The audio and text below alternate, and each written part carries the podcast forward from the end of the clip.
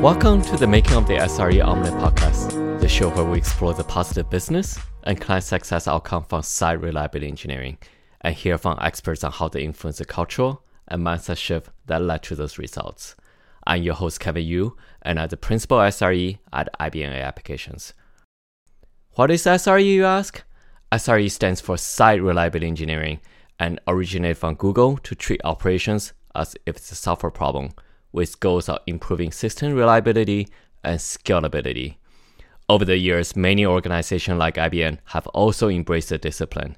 In my experience, SRE is a mindset that champions the culture of agile and is an engineering discipline that is data driven and KPI focused. It applies a lifecycle approach towards building a resilient solution that meets business goals and delight clients. In today's episode, we will talk about automation and SRE. And I'm thrilled to have Jerry Cuomo, IBM Fellow, VP, and CTO of Applied Hybrid Cloud and AI to speak to us on the subject. Jerry is a big deal in IBM. He is an IBM Fellow, and in his distinguished career in IBM, he held many roles, one of them as a CTO of IBM Automation. And his podcast, The Art of Automation, is what inspired me to start this show. I learned so many practical applications of how automation can make life better and work easier for all of us through his podcast. That inspired me to start something similar around SRE, which is what led us here. So thank you so much, Jerry, for the inspiration and for spending time with us here today. Hey, hey, Kevin. It's so good to be on your show here. I'm so honored. Oh, no, honor is all mine. So, Jerry, let's get right to it. You give a wonderful stage to champion automation on your podcast. Could you please share with guests of the show what is automation and how it helps us? Yeah, so Kevin, this is pretty straightforward in a sense that automation has been around for a very, very long time. In fact, as far back in time, anytime a human used, used a tool to make their life easier, well, that's automation. in fact, you can go back and look in Wikipedia for some of the earliest patents on automation, and you see, like, in the industrial era, patents on automating steam engines where you take inputs from valves and where you're kind of gathering the steam and you can back off the fire so that you're not overblowing the, the, the boiler, etc. So uh, humans have always had this tendency and this desire to make their life easier by using tools. And at some level, that's automation. It's really this combination of tools and humans to produce a better outcome, either for the human or for the end user, or maybe combination thereof. So automation is that simple. Now, automation in, in the enterprise is just a takeoff from that. You know, automation uses, in many cases, modern software and modern technology like artificial intelligence, machine learning to, again, to help combine with the intuitions and the skills of a human to create a superhuman. So automation can build out to allow a worker to do maybe more of things that matter to a company and less boring, repetitive stuff. That is a great capture, Jerry. I, I love how you took us through the journey of how automation has evolved. Yet the goal is the same, and that is to make life easier for humans. And I think that relates really well with the outcome we often look to achieve with SRE, and that is to reduce toil. Uh, toil meaning work that is repetitive and without enduring value. That's right. Yeah. I remember one of your very first episode, you had used self-driving cars as an example. Um, now I I have had some experience with self-driving cars, and I must say, it is a very uneasy feeling to let go of the steering wheel and trust that the car will do the right thing. And I can say that trust also applies in a way to automation at the enterprise. I've seen in my experience of driving automation, people and team would often be slow to adopt automation if they don't trust it is doing the right oh, thing. Yeah. How do you overcome that? The, the way you overcome it, um, in, in a word, explainability, I think that's a word. You, you have to be able to explain yourself to gain trust. So before a skilled SRE is going to trust a piece of code, the piece of code is not going to get in trouble from management. You are. so when you put your reliance in a piece of code to do your job, you have to, as you said, trust it. But the best way to gain trust is to fully understand how it's going to react in that situation. So I'll call that explainability. So the code has to be able to explain itself before it kicks in. And Kevin, back way back in the day, I hear that when the mainframe introduced autonomous workload management, and I, I think many people forget about the amazing achievements around mainframe for intelligent automation and being able to do computer generated, data driven workload management. I asked one of the experts, how long did it take for customers to trust IBM's autonomous workload management on the mainframe? Many folks said 10 years or more. Wow. And and I said, well, okay, what prevented or what um, turned the tide in them accepting it? What what prevented it was unpredictability. You know, not you know if if it's a banking application, not knowing how it's going to respond during a spike, maybe end of the month, end of the quarter. How is it going to respond? and being able to explain that to your boss if it goes wrong. but then when we asked when was it successful, we said, well, there was a training mode, which it didn't actually apply the automation, but it showed what it would have done if it were in charge. So, uh, and maybe gave recommendations to the user. Say, hey, look, based on these conditions, let's balance the workload this way. Click here and I'll do it for you. And that's a, a, means of gaining trust in automation, right? So those techniques. But explainability, Kevin, is really, you're not going to get away with, hey, my job is on the line. I'm not going to let this piece of unknown black box software automate my, my, my service um, and, and reliability. So, yeah, that, absolutely. That's, that's a key piece, explainability. Yeah, no, I, I, like how you capture yeah that explainability, that transparency to just so we, we can really see what are the data that led to those decisions, right? That's so, right. And we can you know iterate and, and improve it if the result wasn't what we expected. And it, it doesn't get any easier. It gets more powerful with things like machine learning and artificial intelligence, but it doesn't get any easier to explain. And you don't get a buy on that as a, as an automation producer. Right. You right. have you are responsible to building a bond and a, a trust bond with your SRE partner through explainability. So yes, it may get a little harder with the more advanced technology, but no less the importance to explain. That's all right. A prereq for SRE is to not shy away from a challenge. And you thanks to Jerry, now we have a good design pattern to always make sure to build that explainability as we build and automate. So this is a perfect segue to one of the most asked questions in the SRE community. If we were to go back to the Google definition of SRE and toil management, it sets the industry standard of 50 50 meaning we should spend no more than 50% of our time doing toil, repetitive tasks. By itself, it sounds very reasonable because why would anyone want to spend more than 50% of the time doing manual and boring stuff when they can do more fun stuff? However, I find the reality is things don't always start fresh. They often have a mountain of technical debt. You know, add to that the addition of putting out fires, and not to mention meetings do you have experience from teams that do well to achieve that 50 50? Yeah, I, I, I, think you can't get to the better part of the 50%, that 50% that gives you your life back, gives you your, your as, a, as an SRE, gives you your weekends back so you could spend it with friends and family. You have to live through it. And, and God knows, Kevin, I've lived through some interesting times as we've seen the dawn of the internet and internet servers and things like that. But you can't um, get to that 50% unless you've lived through that 50% mm. and you have experience. And once you have that experience, and, and sometimes experience means gray hair, and sometimes experience means scars on your back, etc. Um, you can start coding that experience. And I think this is a, a very important aspect of getting to that 50% creating a scalable and highly reliable software system. So that kind of transition occurs when you can start to express that experience in code. And I think this is why an SRE is different than, let's say, a more typical operations team member.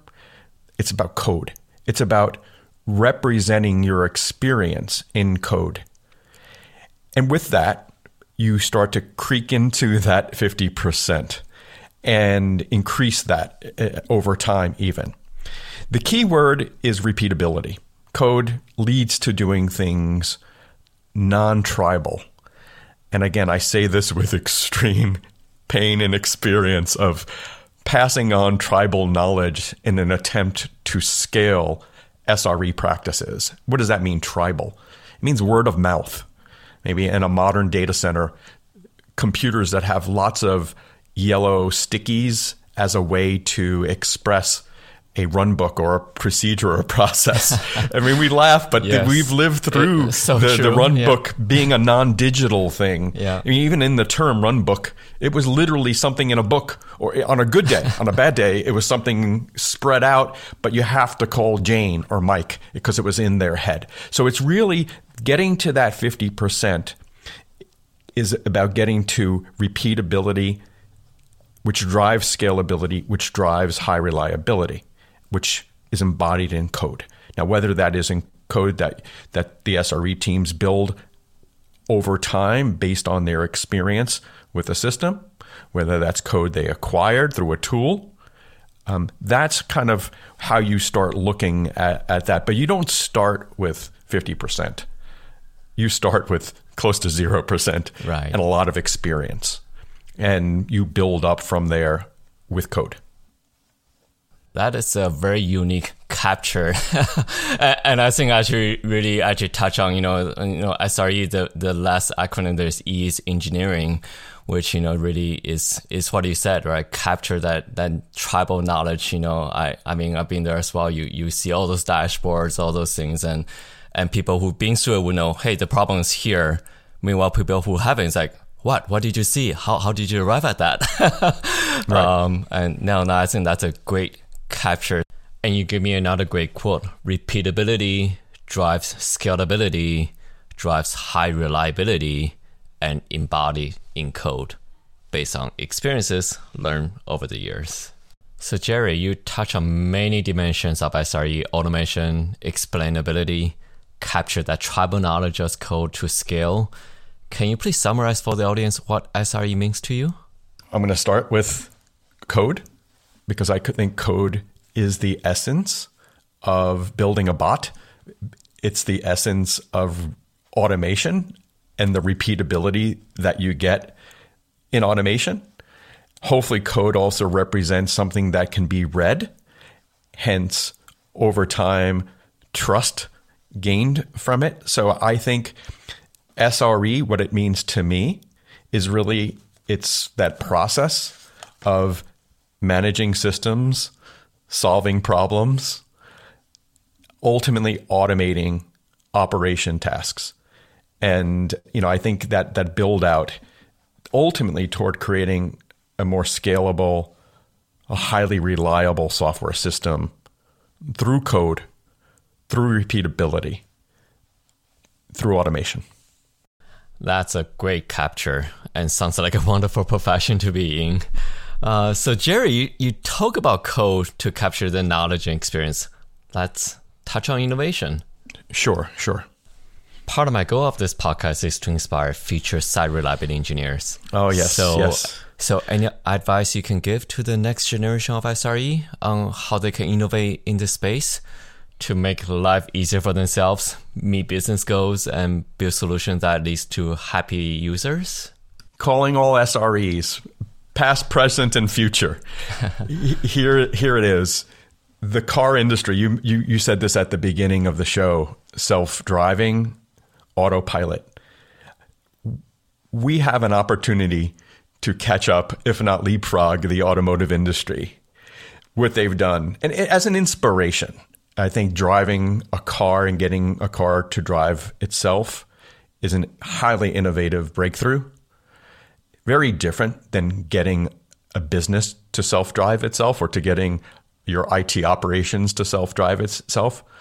they're both dangerous and they're and, and they both have great rewards. But now let me break it down to classes of innovation that I think as a uh, an emergent SRE you can look forward to. And, and, and as I said, it, it's a call to action. How do we go from reactive to proactive? How do we go for a system that when you check in a new piece of code as a developer, you get a Slack alert that says, "Hey Kevin, you have the you have those tickets to the hockey game on Saturday afternoon. If you check in this piece of code, I'm afraid you're not going to be going to that game with your family. You're going to be working overtime because there's a 94% likelihood that this code is going to cause an outage downstream. Let me explain why. Please fix it tonight so that you can be with your family over the weekend. I mean, that's an exaggerated form of how do you go from reactive, which is you're getting in the car to go to the game and you get an alert saying, uh uh-uh, uh you need to work now from that predictive action. But that's an exaggerated view of the car self driving analogy. But how, how do we get to that? What sorts of breakthroughs have to occur? I mean, you, it starts with data. It starts with experience. You need to get data from every nook and cranny of your enterprise. And when I say that, um, I, I, I don't take that lightly. I take it quite literally, meaning shift left to your developers. So getting GitHub commits on, on one side, on the other side, operational and incident history, maybe coming from systems like ServiceNow. But I think increasingly we will see additional innovation by incorporating business goals and business targets into your data and insights. Um, if, if, you have a goal to fulfill orders in 24 hours, that's a business KPI or SLA. What in IT can affect that? So if it starts to slow down, could we then better inform the business that we're going to miss this important SLA? Because at the end of the day, you know, great SRE practices are fueled by innovations that lower costs, improve time, reduce time to to fixing issues, as I'm alluding to, maybe even predicting and avoiding the issue before it even happens. But ultimately, the real value back to your clients for innovating around SRE is to drive your net promoter score up. What does that mean? Customer sentiment, that your customers love your website, love your product, love what the operations team is operating. And the way you drive that love, the way you you um, separate the user from loving your system is by making it slow, making it fail. They're not going to love you if that happens.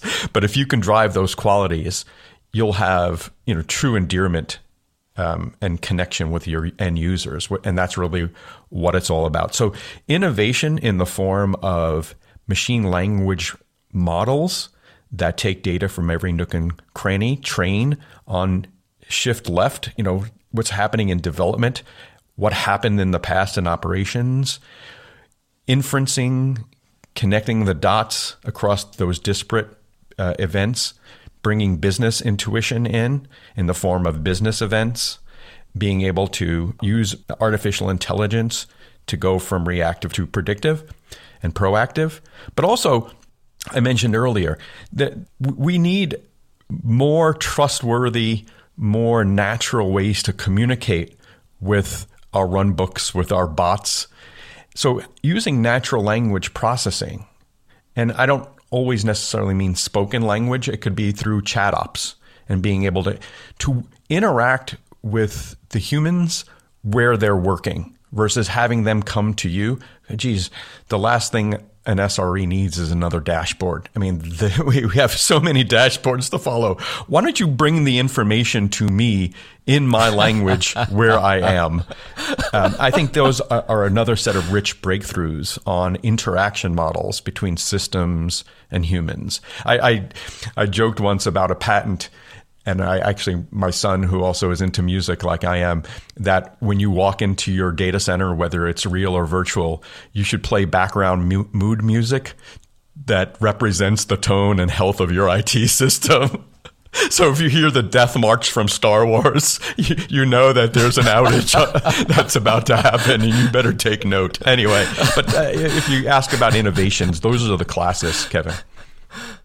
Oh my gosh, Jerry, you just got me my brain going, and, and you know what? You will laugh. Guess what? I actually came to this podcast recording session from a dashboard meeting. oh, no more dashboards, please. right, right. And, and, you mentioned, um, you know, unhappy customers. I mean, Jerry, slow is a new done, right? Because we're getting really good at keeping things up, but there's still lots of disruptions and slow and, and the data delays and whatnot. And I really like how you use hockey. Being a Canadian, I really appreciate that. And I think that is a great relation to motivation and perhaps why design thinking is so successful in that by taking perspective of our users, we can make more meaningful products. So now speaking of products, I like to touch on the area of ROI, return on investment. Uh, you touch on cost, and the reason why, why I bring that up is the reality is if we have unbounded resource and money, sure, you know, we spend all the time we want in SRE. But, but the reality is any business, and you know, no matter how big they are, even IBM has finite amount of time and resource to invest. I, I would say people will no longer debate with me how important SRE is. They'll say, hey, Kevin is great. You know, they won't say, don't put it on. They'll say, okay, we'll, we'll look at it.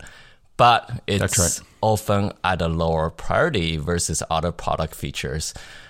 I would say the exception is leading to peak seasons like Cyber Monday, where there is an increased fascination around performance and scalability. But I would like SRE not to be a point in time investment, but a constant mindset for the full product lifecycle. So, Jerry, do you have some ROI perspectives and metrics you can share with the audience to help us drive that prioritization discussion with our leaders? Yeah, so uh, let's focus on the three I, I, mentioned earlier, starting with cost. I mean, cost is always a factor, and if we we we as an SRE community can prove better cost arrangements, I think that's that's a much easier sell. But yet, time is money as well, which is the next one, and I think they're they're highly related. So it's yes, it's about removing mundane work that that people, but it's really bad path to go down is to say we're going to do it with less people. And and I think that's probably the worst place to cut cost. The best place to cut cost, I think, is looking at time and time spent. In the examples I gave, the more you can shift left on a problem, the cheaper it's going to be to rectify the problem to the point that if you don't have the problem at all, then that's probably the best cost equation uh, altogether. But but the cost to fix a problem once the problem is in the field is is immense. So if you can turn back time and shift left and pay more attention, use more insight and data as to the probability of an outage as you're about to push the code out invest more in testing, not less in testing, then the ROI is going to be very clear around cost savings. But I also want to want to say on the other side, which is that I mentioned there is the the net promoter score, and that's how your customers feel about you. There is part of the ROI is increased NPS. And and I, I think that is the positive view of it. You know, if site if sites are performing well, if sites are always up and operational, especially in times of need, that has an immense cost or ROI value back to your company. If I look at the negative side of that, there's a reputational ROI as well, both positive and negative, for not being proactive around SRE. Unfortunately, Kevin, these things are harder to put down in paper. And it's like, you know, you don't really think about needing a doctor until you're sick. Often, you know, and then once you are sick and a doctor tells you how much they cost, you're like, it does price doesn't matter at this point. Just go fix me. Right. And I think it relates pretty well here. You know, prevention is better sometimes than the cause. So you knowing ROI on prevention is a big deal, mm. and and that investment down could save downstream immensely in the form of a positive reputation or negative, performing well in front of your clients, and delivering that function that your company should be known for. So ROI, cost, time, NPS. I, I, that's how I like to break down the importance of SRE from a, a return on investment perspective. Of, co- of course, automation, I, believe, is right in the thick of it as we've described before. I don't think, need to repeat that, but but uh, but what the heck? I just repeated it. That's quite all right. As uh, one of my mentors, Marshall, always saying, SRE, the mindset, it's all about beating that drum. So, you know, automation, it doesn't hurt to beat on that a little bit more.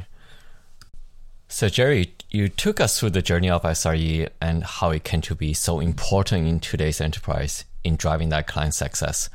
Where do you think SRE is going? Autopilot or bust.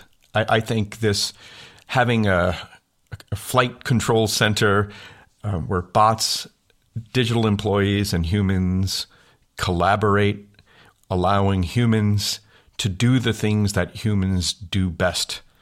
You know, exert judgment, um, have empathy, you know, working on customers with customers face to face and directly. I think that is a great division of labor. So autopilot is not to replace the, the, SRE, but it's to help the SRE do those higher value things that humans are quite good at doing, right? So let software do what software does best, you know, repeatability, and let humans do what they do best. That trend of where it's going, it doesn't eliminate the need to be driven by business goals, to have experience. Absolutely requires that as an input. But then that enables you to code the experience for repeatability, bring in automation with, of course, explainability so we get adoption. Drive it and put the innovation cherry on top with AI, machine learn, learning, natural language bots, humans, NPS increasing, rinse and repeat. Kevin, that's that's the omelet for the day. that's a perfect wrap up. I see you're experienced. So there you go, ladies and gentlemen. I saw you from the perspective of Jerry Cuomo, IBM Fellow and CTO of IBM Automation. Thank you for joining us. Well, thank you, Kevin. Thanks for having me. And as I mentioned, Jerry has his podcast, The Art of Automation, where he leads the audience through the fascination world of enterprise automation. Visit it to hear more of Jerry's stories and perspectives. Thank you all for listening. This is Kevin Yu, Principal SRE at IBM Applications. See you again on an upcoming episode.